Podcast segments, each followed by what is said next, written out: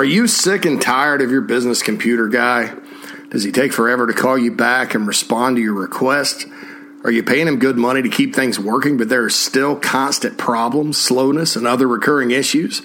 Are you worried he's not backing up and securing your network? And does your head hurt from having all these issues to deal with? If this describes you, please be sure to call my good friend Matthew Odom of Heritage Digital at 843 664 8989. Heritage Digital is an IT firm that specializes in safely securing and managing your business IT network. Whether you have one employee or 500, Heritage will make sure that your business isn't bogged down by IT issues impacting your security, productivity, and most importantly, your profits. Heritage Digital will perform a no cost IT assessment and ask you all the right questions to make sure your IT network works correctly all the time and it's for one low monthly fee. This is a turnkey solution, folks. And with clients from South Carolina to California, Heritage has you covered. So if you're sick and tired of the constant computer and network issues, call Matthew Odom of Heritage Digital today at 843 664 8989 and get rid of all the issues negatively impacting your business once and all and forever. 843 664 8989 heritagedigital.com. Rock and roll.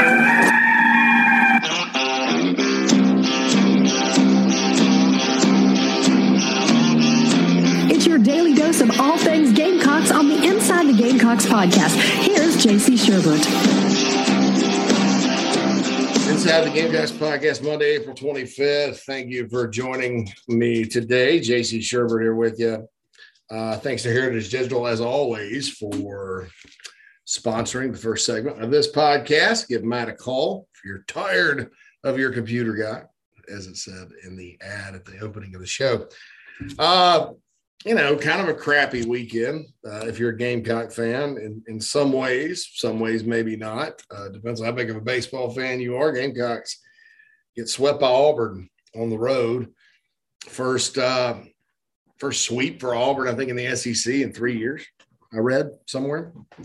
Um, Gamecocks have routinely beaten Auburn over the years, and uh, Auburn pretty good this year, top 20 team, probably going back to the tournament, but uh, ah, just disappointing. The bats were not there. Uh, game three, trying to salvage one. Uh, it just was not uh, a good series. And so you look at where things are at right now. The Gamecocks are under 500 overall. They're six and 12 in the SEC. You got uh, 12 SEC games left, 15 overall. Yeah, they're going to have to have a big finish, and I, I just don't see it. And so then that brings us to the next point, which is what do you do with Mark Kingston after this year? Uh, I think if things don't get better, you need to make a change. Um, nothing against Mark Kingston, and I know this is not as easy as maybe the Muschamp thing or even the Frank Martin thing. Although I thought, I thought the Frank Martin thing there was there were actually a lot of questions that that could have been asked uh, with regards to that. I know it was sort of a mandate, make it or you're gone but you know, you, you kind of look at who he had coming back, who he had coming in of this year's success. Um, you know, and I know a lot of you probably feel like it was time to go. Uh, and I'm happy Frank landed at UMass and he's off to a good start up there. But, um, you know, I, I, I, think there were a lot of questions and layers with that one uh, that maybe because of the past uh, were not, you know, discussed thoroughly. I think that decision was made. Uh, I think the loss in the SEC tournament made it easy, but you look at Kingston, okay, first year supers, right? Uh, was not off to a good start, kind of similar to this year, and then caught fire down the stretch, ended up making it all the way to the super regional. Really successful first year. 11 draft picks on that roster that Chad Holbrook left. Second year, uh, worst in program history in the SEC. Third year, COVID canceled it. They were off to a 12 and 4 start. They lost to Clemson and Northwestern. So, what little small sample size you had in 2020, I, I don't know that you can say that team would have been good. I don't know that you could say it wouldn't have. Uh, 12 and 4 is a good record. Losing at home to Northwestern in baseball is unacceptable. And then they lost the Clemson series. So, then last year, uh, back to the regionals as a host, one of the most difficult seasons Uh, I think for an SEC baseball, any SEC baseball team last year, there were just a lot of great teams. Of course, Mississippi State, I think, won it all. Uh, but the Gamecocks' schedule last year from the West was, you know, they avoided Alabama, Auburn, and A and M, which were the, you know, three worst teams uh, in that division, uh, and had to play all the good ones. So, uh, you know, I, I still don't look at last season with a lot of warm fuzzies because as I've said many times, the, the, the standards for this baseball program are based in the postseason. You know, the, Ray Tanner, when he was the head coach, always had, you know, some regular seasons that went up and down. You know, he usually won all his midweek games, which is something Mark Kingston has not done. A lot of ugly losses this year.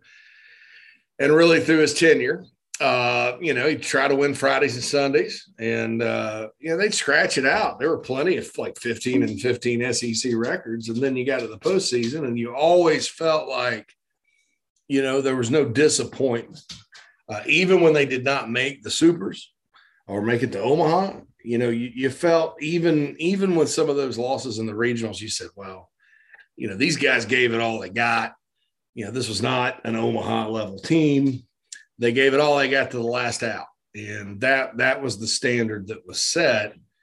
Uh, last year, did anybody feel that way? They gave it all they got to the last out. No, they, they, went in a hitting slump, uh, the mother of all hitting slumps in a regional, you know, where they they no offense to Dallas Baptist, but they they would have had Dallas Baptist coming in for a super because of an upset on the other side of the bracket.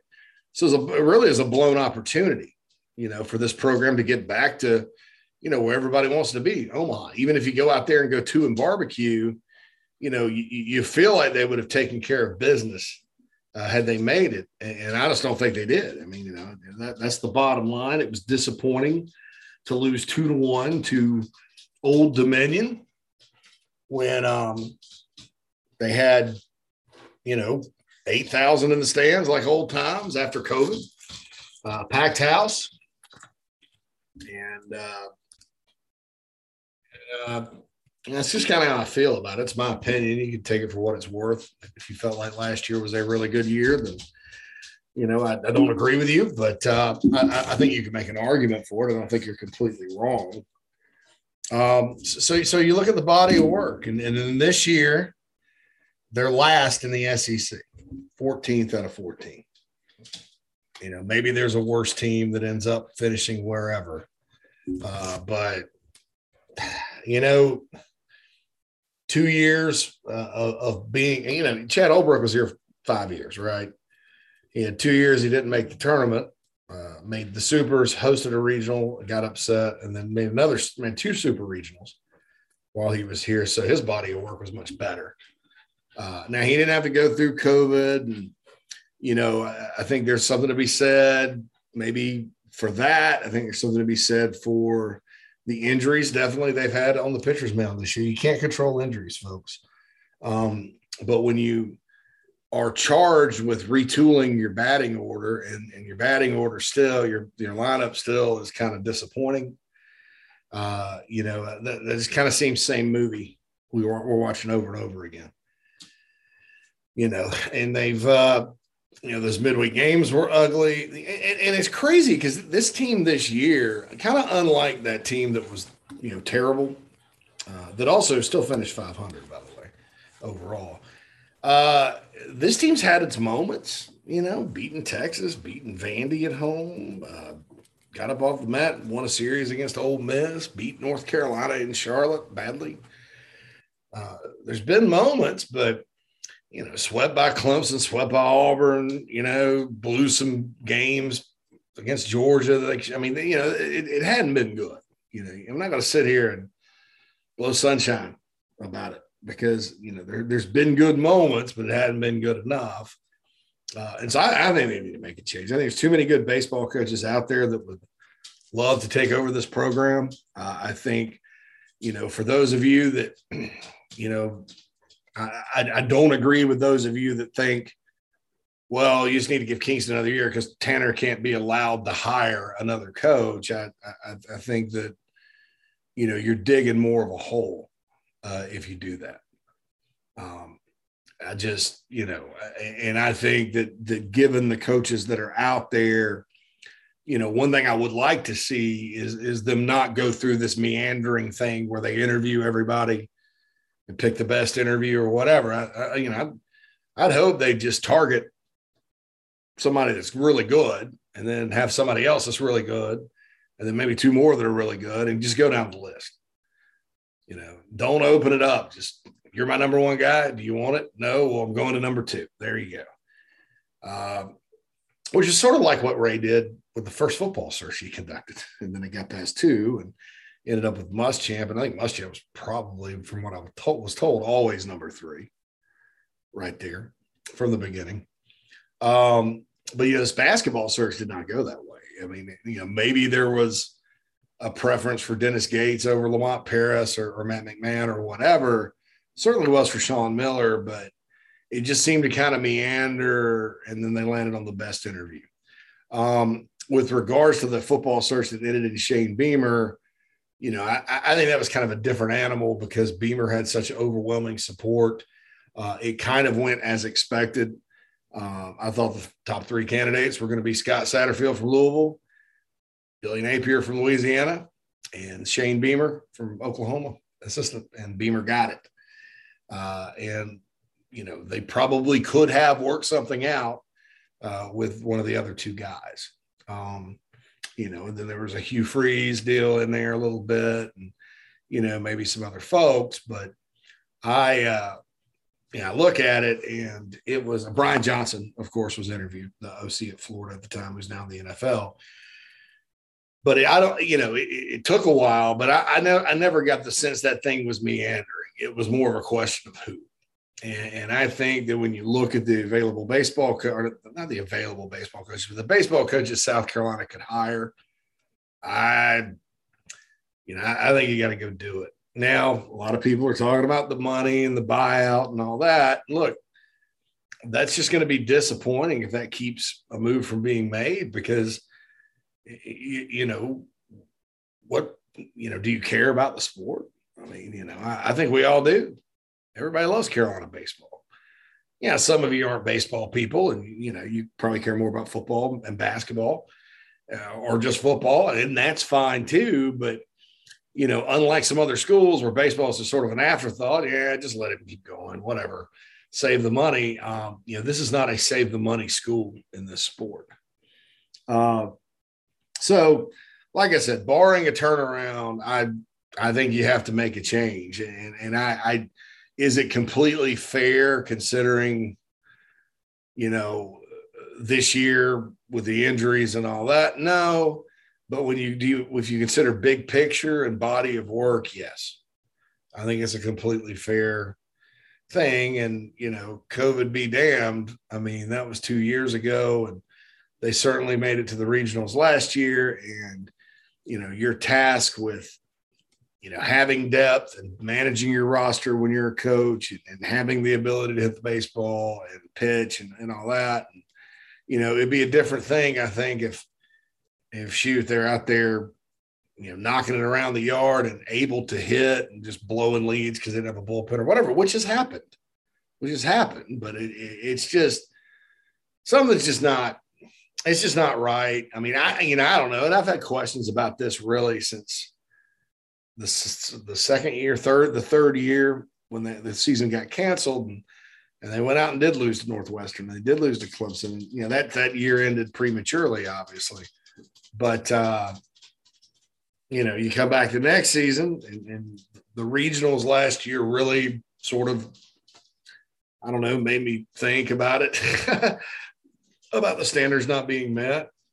And then this year, certainly the standards are not even close to being met with the program. It's too good of a job. There's too many people that care uh, to just sit there and waller around in mediocrity uh, in terms of um, the Carolina baseball program. So that's that with that. Uh, it's NFL draft week. Uh, Kingsley Enagbare looks like probably the best. Uh, forgive my dog for walking around he, on the hardwood floor every time I I try to do this. By the way, if you're hearing a tapping noise, hopefully you're not, but if you are, uh, hopefully he'll just lay down and, and, eat his bone that he's got in his mouth and go to sleep here soon. Um, Kenny Kingsley Enagbare looks like the highest guy uh, right now. Uh, I think third round, second round, something in there. Didn't quite get to first. I don't know that he was a first rounder. I, you know, I, I, I think he's really good. Um, then, of course, the two running backs, Zaquandre White and Kevin Harris, probably day two or three picks. Uh, but we know running backs don't really go that high. Uh, I don't know that that has a lot to do with what kind of pros either one will be, because I think I think both of them have, have a shot. And you know running backs go. You know, they get them in there and they have a shelf life, and they you know they wear out. So then, you know, Kevin Harris been in the league as a backup two years. He's killed it. And somebody's going to sign him, and then he's going to be the workhorse for a while. And then they, they just keep going through it, through, through it. Very rarely do you have, um, you know, running backs like Adrian Peterson uh, in the NFL just for for honesty. It's a different kind of deal. But I know the scouts love White.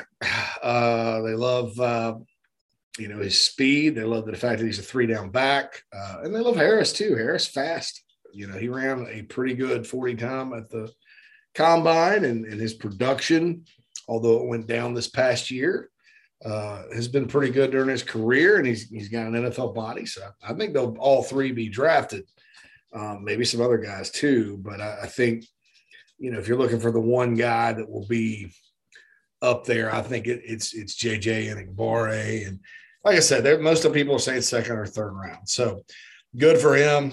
Uh, South Carolina basketball men's did have a commitment.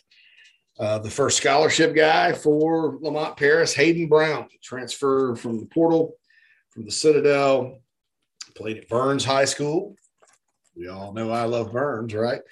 Uh, you know, kind of a, a six foot five, blue collar, do it all guy. Shoots it okay. You know, shoots it okay. Uh, kind of streaky a little bit. Yeah, best comparison is probably Michael Carrera, but I don't, you know, I, I, don't, I hate player comparisons. Um, but I think I think he's a worthy guy. You know, I, I think to be on the roster, considering the the number of, I guess, uh, spots you know, that they need.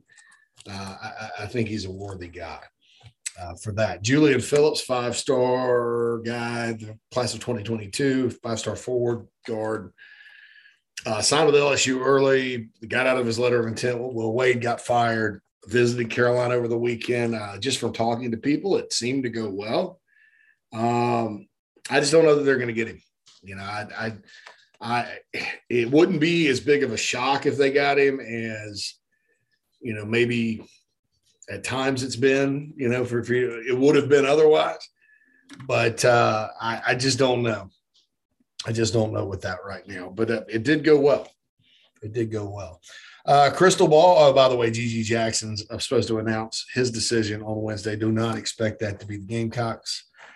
Uh, I think North Carolina is probably going to get GG class of 2023 guy. And I don't know if he'll reclassify or not.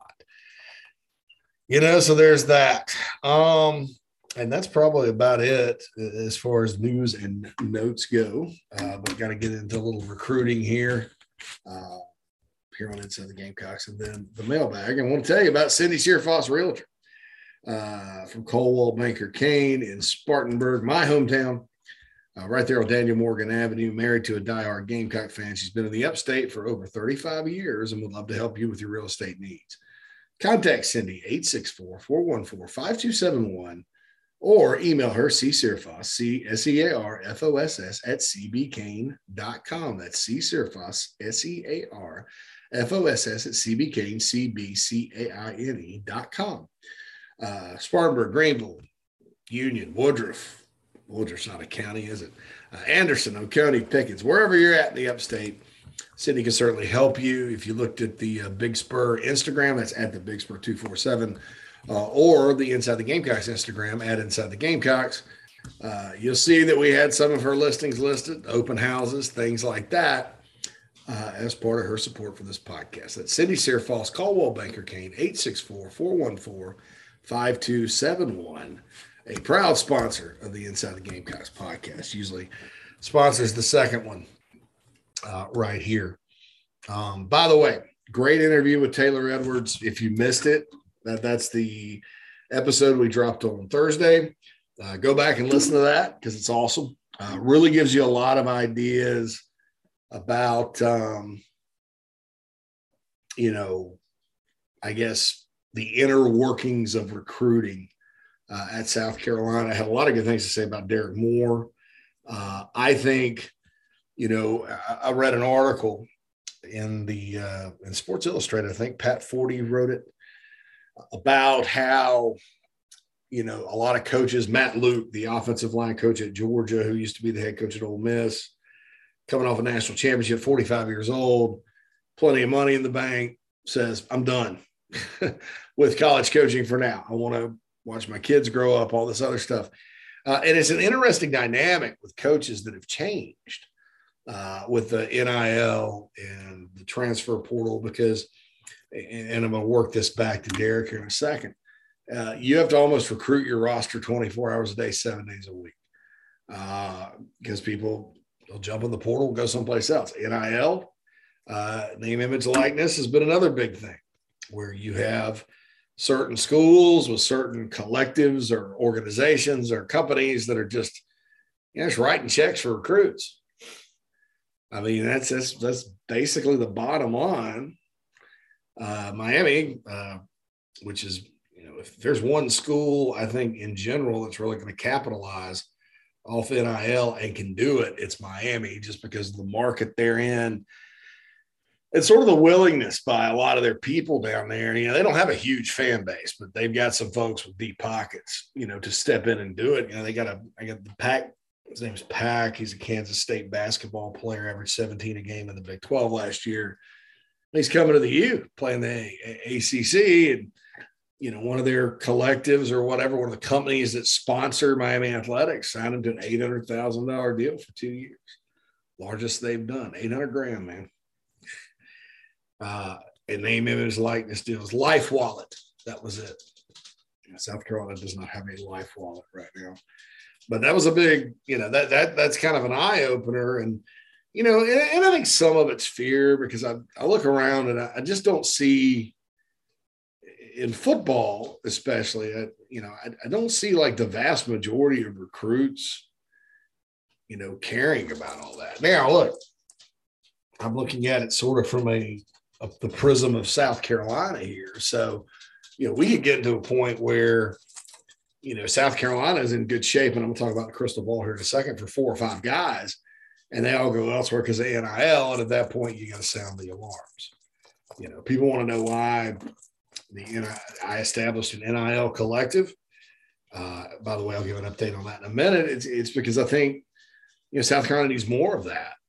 You know, they need some folks beyond one that can, you know, sit there and do some various, you know, different things, diverse things for student athletes to make money doing and all that. So that's uh that's kind of what um what that was for. But but I also think, you know, just looking at it sort of player by player, the vast you, you hear about these things popping up, but the vast majority of guys are not, you know, I don't know, not not swayed by it so far. Uh, maybe they don't get offered by it. Maybe they all the all these big dollar amounts are just for a few guys, and everybody else is going to go whatever. I, I don't know. Uh, I think there's a lot of uh, interesting things out there with college sports right now with regards to this subject and the transfer portal. And um, I think they're going to have to decide what to do if there's anything to do. Because I'll tell you this right now the NCAA's asking the United States Congress, the, federal government, to step in and regulate it. And I'm like, they're not going to do that. And even if they do, and they limit the earnings uh, or something like that, uh, you know, will it survive the Supreme Court? I mean, yeah, I mean, there, there's just a lot of questions when you're talking about federal law, and, and so, you know, my thing is this: you know, Nick Saban, in his in his wisdom, always is pretty much spot on.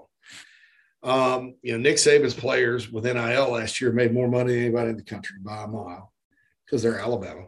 uh, and there's a lot of interest, and a lot of those guys are future pros and all that good stuff. Uh, but what he said was, you know, it, it's creeping into recruiting, so you're basically buying players, and you know, you you, I don't know. that's a slippery slope. Um, and then you have, like I said, some media outlets pushing that aspect of it. Slippery slope. Okay. Uh, I tend to believe that, you know, and I love name, image, likeness for players. You know, I love the fact that Zacch Pickens, Dakereon Joyner, Marshawn Lloyd, Spencer Rattler, uh, Devonni Reed, all these guys have their own clothing lines. They can go, fans can purchase shirts from them. I mean, I think that's great. I'm collecting them because I like it. You know, uh, I think it's kind of cool. It's a custom shirt that a player designed. You know, I also think the skills you learn from entrepreneurship in college are probably more valuable than you know, an introduction to Canadian yarn art or, or some of those liberal arts courses that we all took, you know, that, that help us none in the real world. you know, I, I think, I think, you know, if college is about education, you know, having kind of a business incubator or whatever, that, that's huge if you want to go into business or if you just, if you're just protecting your own personal brand. I think it's big. You look at what the women's basketball players have done with it. I love that. I love that. I just don't think it should touch recruiting as far as individual deals being made, you know, with recruits. I, I think that, you know, if you have a robust NIL program at your school and you can point to this is how much player like you makes, this is how much your value is, this is how much it goes up. I mean, you know, that's very attractive, uh, you know, but I think, especially in football, this guaranteed stuff, and I'm not talking about what Oklahoma did. Oklahoma did something smart. You know, Barry Switzer's, you know, putting together a collective and, and they're going to give everybody 50 grand right off the bat, across the board. Great. You know, because everybody gets 50 grand. So, so who gets more than 50 grand? Well, your best players do. Well, how do you become the best player? You still have to work. You know, you give your quarterback eight million to walk in the door you know, and, and, you got everybody else working hard, and he oh, eh, it's going to cause some problems. Uh, and I and I'm I'm looking around at some of these schools that have done that, and maybe I'm wrong, but I'm curious to see the outcome with, with these guaranteed deals for basically nothing.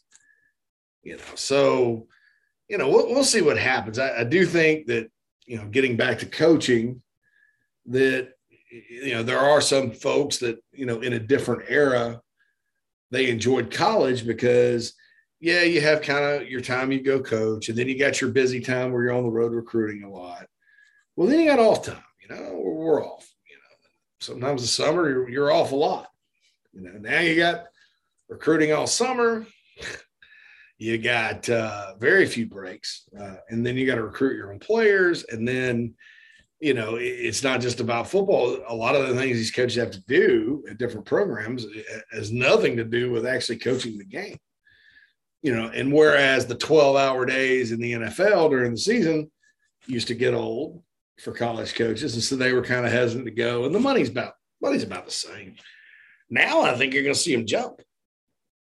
I think you're going to see them jump, and I think you'll see more situations like Eric Kimrey too, where if a guy's not making crazy bank as an assistant college football coach and he gets a good high school opportunity like that, they're going to jump. I just think that, uh, you know, that's a lot of this is not what a lot of these guys signed up for, you know, and that was interesting. So, how do you kind of insulate your program from tampering and guys hitting the portal because of NIL deals and money and all. I don't think you can. Uh, but what you can do to kind of buffer that, I think is exactly what Shane Beamer's doing. And, you know, I'm not going to get too far into Dabo Sweeney, but I think Dabo does the same thing there. Uh, is you just establish a great culture to where people don't want to leave. You know, and, and you take care of your current players NIL wise and stuff, and you make sure you have a robust situation for them. I think Alabama too. You can throw in that category based on what you know Saban's doing. So, you know, guys like Derek Moore, like in that interview Taylor did with me, that becomes very important. You know, that position, those types of positions. Uh, whereas at times they were kind of a luxury item, or you'd get a you get a chaplain that was there part time or whatever uh, those player development, personal life skills guys, like what Derek does, motivational guys, life guys. Uh, that's paramount because uh, Derek's type of person, as Taylor pointed out in the interview, that, that everybody seems to connect with. And uh, I was told when they hired him, he'd work two or three recruits a cycle. I'm not getting into which recruits he's responsible for, but uh, that number's about right, and it's probably more.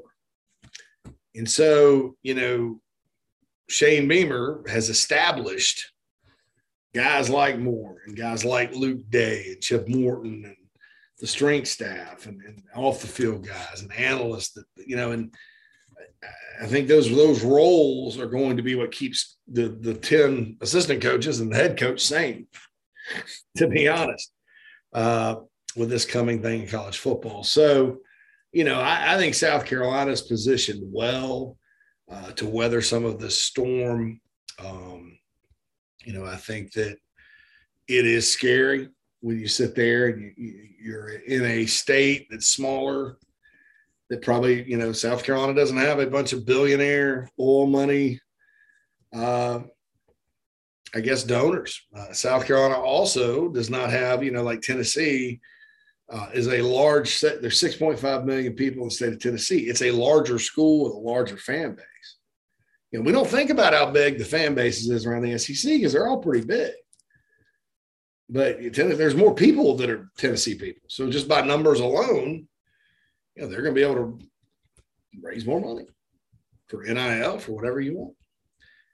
So, you know, that's the thing with it. It does, it does kind of, if you're a Gamecock, you sit there and you're going, man, how's this going to happen? Uh, it looks daunting, but it's not. I mean, I, I think that the idea, keep plugging away and, and look, like I said, I'm not going to. Uh, Carolina Rise, uh, my LLC or my LLC collective. Uh, again, just want to point out, I'm not taking any money off of it. I'm not making any money off of it. It's all for deals for players. Um, you know, we had a lot of people sign up Saturday for 15, 20 bucks a month. That makes a huge difference. Uh, and I sent some of you the, the link to join up and we're going to have a full website up where you don't have to just use PayPal. PayPal kind of sucks for a lot of people, and I understand that. Uh, where you can donate, uh, you can send in checks. Uh, we need all the resources we can get so you know the Gamecocks remain competitive. Competitive. So that's uh that's the deal there. Um, all right with Carolina. Anybody, by the way, anybody that wants the link to donate to Carolina Rise, let me know. Uh, but you know, I, I, think that Beamer with uh, with everything right now, you know, I don't see any signs of things to be concerned about, especially dealing with, you know, just looking at South Carolina and their recruiting uh, and all that good stuff. You know, and I'm going to get to that here in a second too. Crystal balls have been dropped. Um, Jaden Robinson, four star linebacker from Lake City, Florida, Columbia. I love the fact the Gamecocks are recruiting Columbia High School in Lake City. Uh, you guys remember Laremy Tunsil? went to Ole Miss, caused some problems there. Uh, I uh, Laremy uh, went to Lake City, Columbia. Tim Jernigan may have gone there too. The tackle that went to Florida State, but I've been there for a game. It's a uh, it's right there, sort of between Gainesville and Tallahassee in the middle of Florida ish. Uh, but they always had good players. I just South Carolina for whatever reason, you know, Spurrier Jr. had that territory for the Gamecocks, and he he sort of stayed around Gainesville, Ocala. Uh, and look, you can't recruit every single place, and, and that may have been a no man's land too, and may have been technically whoever had the panhandle, but I, I don't remember that whose territory that was. Uh, Muschamp, they the whole state of Florida, they just sort of spot recruited. Uh, I don't know that Muschamp had the best. Not, I think Muschamp had a good name in Florida because you know, besides the losing, you know, he, he's a very well liked guy, you know, and rightfully so. Uh, but you know, you're trying to establish momentum down there, and you know, you're at the University of Florida, and things didn't go well. Maybe that's maybe that was strategic. But uh, you know, th- this new staff, South Carolina's new staff under Shane Beamer, they, they, I think they've gotten into certain pockets of Florida pretty well so far. You know, and Jaden Robinson, linebacker from Lake City, Columbia, is one of them, uh, and he's a really good player, four-star prospect. If you go a little to the east there in Jacksonville, Grayson Howard, who's visiting the same weekend, another four-star linebacker uh, from Florida. The Gamecocks are in on, and so I dropped a crystal ball for Jaden. Dropped a crystal ball for Jalon Kilgore. Uh, by the way, if you have not seen his tape, it's good from Eatonton, Georgia. High three star guy, visited Oklahoma this past weekend. And, and I, I, I prefaced that in the article in the Big Spur that, you know, this is a prediction being made for in the now. Uh, I think Jalon Kilgore could be a guy that blows up, that has – you know, we talk about tiers. I think he's a tier two prospect right now because you're looking. So who do you have to beat? Well, you have to beat Florida. You have to beat Oklahoma on a kid from halfway across the country. You know, that's not the same as having to beat Alabama and Georgia on on a kid or, or Clemson on a kid from Georgia right now. So that would be tier two. Now he could end up being tier one, and at that point, you know, who knows? Who knows what will happen? Uh, but right now, crystal ball's in for the Gamecocks and Hale McGranahan. Hell yeah. Dropped a crystal ball for uh, Dylan Lonergan, uh, who the, is the four star quarterback the Gamecocks have been chasing in this class for a long time. Two sport athlete, baseball guy, too. The quarterback dominoes, man, in recruiting. Um, I think Alabama has him on the board and is keeping him warm. Will they get Eli Holstein, who used to be connect, you know, committed to uh, Texas A&M, and you know what what'll happen there? Uh, but Hale felt good enough about it to go ahead and drop it for the Gamecocks. You know, Stanford's kind of a dark horse there because of their uh, academics, and then you know Florida. Florida's in it too. They're in the top five. They made the top five, uh, and so you look at it and you're like, oh, you know, you Billy Napier's got a big operation down there. He's sort of a newer guy you know, will they could they swoop in? I don't know. Uh, but right now, everybody feels good about him uh, with regards uh, to him coming to South Carolina and being a Gamecock. So we will see uh, sort of how all that plays out. All right, time for the mailbag here on a Monday. Appreciate you guys joining us on a Monday, by the way. And the mailbag, as always, is sponsored by uh, our good friend at uh, IHELP Consulting, Daniel Owens. Um, and I've told you about Daniel. You know, he, he can help you save business at IHELP Consulting, credit card processing, insurance, telecom, uh, whatever without sacrificing quality. But you may be wondering how it works. It's very simple. You call or text Daniel, 843 372 5713. You set up a quick phone call or face to face meeting, FaceTime, Zoom, whatever. Daniel's going to examine where there may be savings and let you know if you're paying junk fees or if your rates are too high. You may be wondering how iHelp gets paid or that a consultant will charge more than they're worth. You may be thinking iHelp will save me three grand, but charge me four. Well, that's not how they do business. You only pay a percentage of your first year's savings. Uh, not only that, if they can't help you, you don't owe iHelp a dime. So call or text Daniel right now, 843 372 5713, or go to iHelpconsulting.com and give him a shot. He's been a sponsor of the mailbag for a long time, and I hope he's a sponsor of the mailbag uh, for a long time moving forward. iHelp Consulting. How can I help you? Two ways to get in the mailbag, as always. First of all, you can follow us on Twitter at the Big Spur Pod. Slowly but surely getting want to get to a thousand followers on that Twitter account by um, by the time the season starts. I think it's modest. Uh, 845, I think is the number they're at.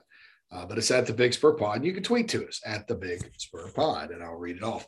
Also, Inside the Gamecocks now has a Facebook page. It's at Inside the Gamecocks. Pretty simple, right there. So like it on Facebook, and then like us on Instagram.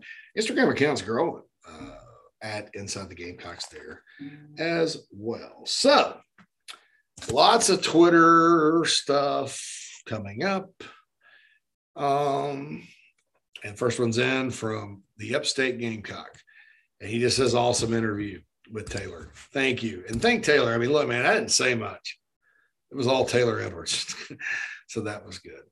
Thomas says at the Big Spur Pod, could you get Justin King on the show for an interview? I really like the Taylor Edwards and think King would have an interesting perspective from past to current staff. Uh, I'll give you a maybe on that. I'll give you a maybe on that, Thomas. I don't know. I don't know about getting Justin on, but we, uh, I will certainly try to get more guests along those lines occasionally. How about that? Uh, damn it, Dave says it was a great podcast interview, maybe my favorite episode yet. So lots of compliments coming in off the text line. Gamecock Pastor, hate to bring this up, but we all agree that success against them is a measure that every Gamecock fan pays attention to through spring ball for both programs. Has the gap been closed at all between Carolina and Clemson? The Cocks are moving forward or Clemson sliding back? I mean, look, I, I, I think it's extremely important that game, that rivalry. But man, it has been a bad, bad year across the board, academic year across the board for that. So, yeah, I, you know, in football, I, I'll say this: you know, the Gamecocks at times in this game, by the time the game got there, be it you know certain injuries, be it just being overmatched, whatever, they've been taking a knife to a gunfight. Uh, I think that uh, to use that analogy again, I, I think they'll be better suited to possibly compete. But until they do it, you know, you just got to kind of say, chalk it up as a loss. I mean, you know, that's kind of the reality of where they're at with that. You know, and you know, I tell I tell you guys like it is. You know, um, I got excited last year and picked Carolina to beat Clemson because Clemson's offense was not that good. And I was like, well, South Carolina's had some games against some so-so offenses and, and they've shut them down pretty good. You know, who knows? 10-7 ball game, you get a defensive touchdown late, you're, you're pulling the upset. You know, I think I said 24-21. I sort of thought some guys would play better. Didn't know how bad Josh Vann's hamstring was. I mean, you know, that kind of thing. Uh, and, and then, you know, got smacked down with that prediction 30 to nothing, uh, mainly because the defense, for whatever reason, couldn't stop the run. Um, you know, as to why it wasn't maybe 16 7, something like that. Uh, and the offense just went, the offense was completely overmatched. Uh, but when you when you kind of look at the the playmakers South Carolina it, it will have next year on offense compared to this past year, you feel a little better about it. Now, does that mean that you know, if Clemson's a run oriented offense again this season, that, that, they'll be able to stop the run better. I don't know. I don't know. So, you know, I, I just know that South Carolina have a better situation. Hopefully, by the time that game gets here, have a better situation at quarterback, more game breakers at receiver, more players on the perimeter, more of an ability to score. Okay. Because Clemson's defense is going to be elite again this year, personnel wise. Uh, you know, I was talking to somebody the other day. If they can find a, more offense than they had last year, they can be a playoff team and contend for the title again. If they don't, you know, maybe they're 10 and 3 again. I don't know. But that's the question up there. If you're South Carolina, uh, and you know, you know, first of all, you know, you're going to have to stay healthy all year anyway. Can't go into that one banged up. Unfortunately, you got a game against Tennessee the week before. Um, but then, second, you know, you, you just got to hope your defense is better next season. And you're going to take your defense on the road up there. And if Clemson's struggling on offense, they can't score, you know, you, you can get in that type of game. So, uh, asked me if the gap's been closed. Well, the gap so wide to begin with. You know, you really have to you have to say South Carolina can only get closer, right? Um, people ask me that all the time, and yeah, you know, gap at different points is has been closer than at other points the last seven years. But as far as what you're looking for, you know, uh, I'd have to see both teams. We'll have to see how the season plays out. I mean, I, I don't, I don't think I.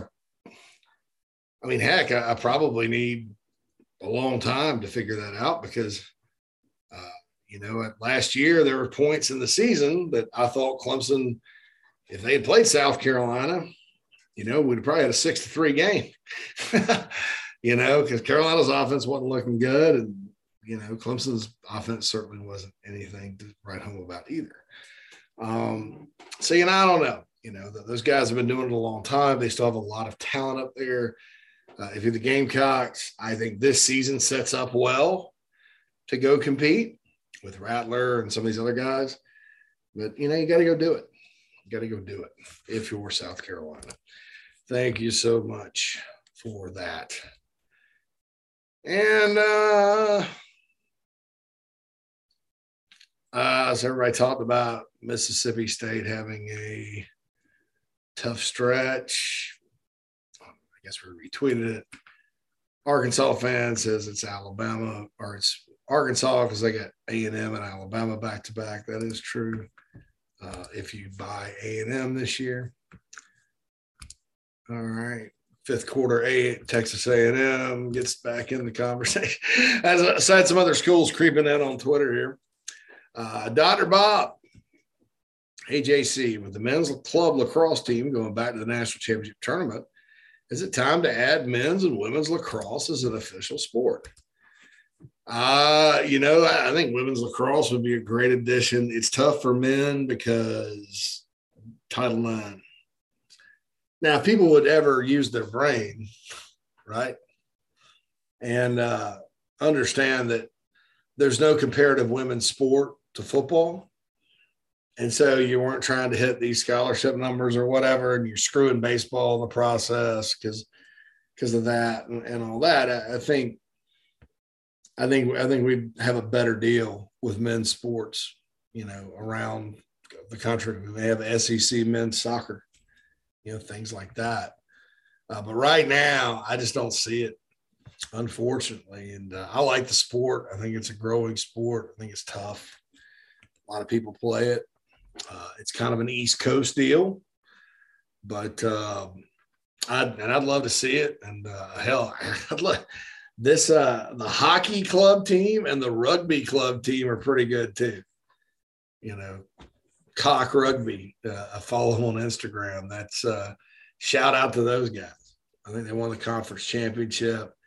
Uh, and then you know the hockey team you know is an exciting group to go watch you know, shane beamer went out there and watched them so uh, you know, those sports are just not hockey probably you know college hockey, you know, you're competing against teams from cold weather all the time. Um, you know, so, so I don't know, but I, I, you know, I'd love to see more sports, you know, at South Carolina, but you know, now you got money, money, money deals and stuff like that. So I don't, I don't know. I don't know, but women's women's lacrosse would be a realistic, uh, realistic sport to add. I think they were talking about it for a while um, just because of Title IX and, and all that good stuff. Gamecock says, JC, you mentioned on the last pod, you didn't expect the newest welcome home to take too long to announce. Do you have any idea on what the timeline is exactly? Nah, I don't. I just think uh, it'll be weeks or days instead of months. So uh, I will leave it at that. All right. So that's all the tweets we have. You can get in on the iHelp Consulting mailbag uh, by emailing inside the gamecocks at gmail. Darian, personally, I'm over the Dakereon Joyner at wide receiver experiment. He's proven he does not possess the skill set to be an SEC receiver. And I believe he takes snaps away from more talented and dynamic guys behind him, like Brown and probably Rucker this year. Love him as a person, but doesn't cut it as an SEC slot. I fear the coaching staff will start him over guys that are just better at the position. Agree or disagree? I think he's a quarter. I'm going to keep continuing to say I think he's a quarterback. uh, and I don't think Joyner was bad at receiver last year. I just think I think it's probably like you said. There's going to be better. Um, you look at that position, and you know, in the bowl when Dakereon was playing quarterback, they played Bell over there and Brown over there, and they were pretty good. Right. Keep in mind in the bowl game, Josh Vann did not have a catch. You know, so any passing game they got was you know, Brown, Bell, and, and some other, and Xavier Legette caught one, some other guys. So, you know, I, and I don't want to put it like I'm over it and he sucks or whatever, because I don't, I don't think that. I think he's just very average as a receiver and he's above average as a QB. Now, what I'm going to look forward to seeing is are there different ways maybe that, that Marcus Satterfield can use him to where that's not the case with him eating snaps? Uh, you know, where he's in a better position. I've always thought he's good from the from from scrimmage. I think he's pretty good on reverses and jet sweeps and things like that. And I think he's pretty good, you know, playing quarterback back there. Uh, I thought when they did the Wildcat with him this past year was a little disjointed and, and probably he needed to make some better decisions on it. But but I can't rule that out either. Um, and what they did in the bowl was not a wildcat. He just basically platooned a quarterback, and that's exactly what Satterfield said. But everybody thought it was the wildcat. So I, am kind of looking forward to seeing what's what's going to happen. And then there's always this other thing too, man. That just like Josh Vann did last year, Joyner could step it up and have a great year at receiver. Um, you know, I, I maybe maybe he does. I mean, I, I don't know. I don't know. I do know they love him. They think he's, you know, one of the leaders of the football team, and he is and uh, he does anything. And you know, and I like a kick returner. I think, you know, obviously, I think Juju McDowell is the more dynamic kick returner, but but DK's proven he can do it. You know, he's had some big returns before, and you know, so you you know maybe Pete Lembo puts them both back there, and, and then you got to pick your poison. You know, of course, a lot of the kicks go in the end zone anyway these days. the, the kickoff is a rare occasion. So, um, you know, so I, I agree with you in theory. I, am very curious to see how they use him. Uh, was, you know, was very interested in that this spring, but he was banged up and hurt. And so we didn't get to see him. But, you know, I'm with you. You got a Marion Brown that could run 4 3 and uh, beat people deep, or you got a Corey Rucker who's had massive production before. And, and you know, you've got Antoine Wells and Josh Vann and, you got to move Jaheim Bell around. I mean, you know, where does DK fit in? And like I said, I think quarterback. I think put him at quarterback and, you know, let him work there as the backup or the wildcat guy or, or you know, battle Doty for number two. And then um, next spring he battles Doty and or, or, Tanner Bailey or Braden Davis or whoever. And if he loses the battle, he can always jump in the portal and go somewhere, someplace needs a, a quarterback with his skill set. You know, uh, that's what I would do with him. You know, but that's just me. That's just me. Thanks, Darian. And that concludes this episode of the Inside the Gamecocks podcast. Thank you for listening. Uh, Bill will be back later this week with more. Oh, one, one more news thing. Brevin Galloway, uh, Boston College transfer guard, uh, was at Charleston, then went up there with Earl Grant coming back. He's from Seneca High School originally. The brother, uh, I think it's Braden Galloway that plays tight end at Clemson or played tight end at Clemson. I think he still plays there. But uh, deciding between South Carolina and Clemson, basketball player, guard. Um, so that would be another guy that, that comes in for Lamont Paris as he continues to try to fill out this roster. I, I, I have not gotten a beat on is it Clemson or South Carolina. Uh, there's a lot of ties to Clemson, okay, and, and that's home. That's like the hometown, you know, Seneca. Uh, but if you know, I, I, think he's also pretty intrigued by Lamont Paris and, and, South Carolina. So we'll see what happens with that moving forward. Uh, certainly, for a lot of you folks out there that that are getting a little nervous about him filling out his roster, uh, you know, I'm there with you. Uh, losing a guy to Clemson would not put a good taste in anybody's mouth, but beating them on a guy from their backyard would probably make people feel good. So we'll continue to monitor it. All right. Thanks to all of our sponsors. Thanks for you, the listener. Again, you want the link for the Carolina Rise donate button early bird special. Still have a few of those left. You get a swag bag, folks uh, send it to me. We'll hook you up and get you going. Uh, until the next time, this is JC Shurburtt Inside the Gamecocks podcast, signing off.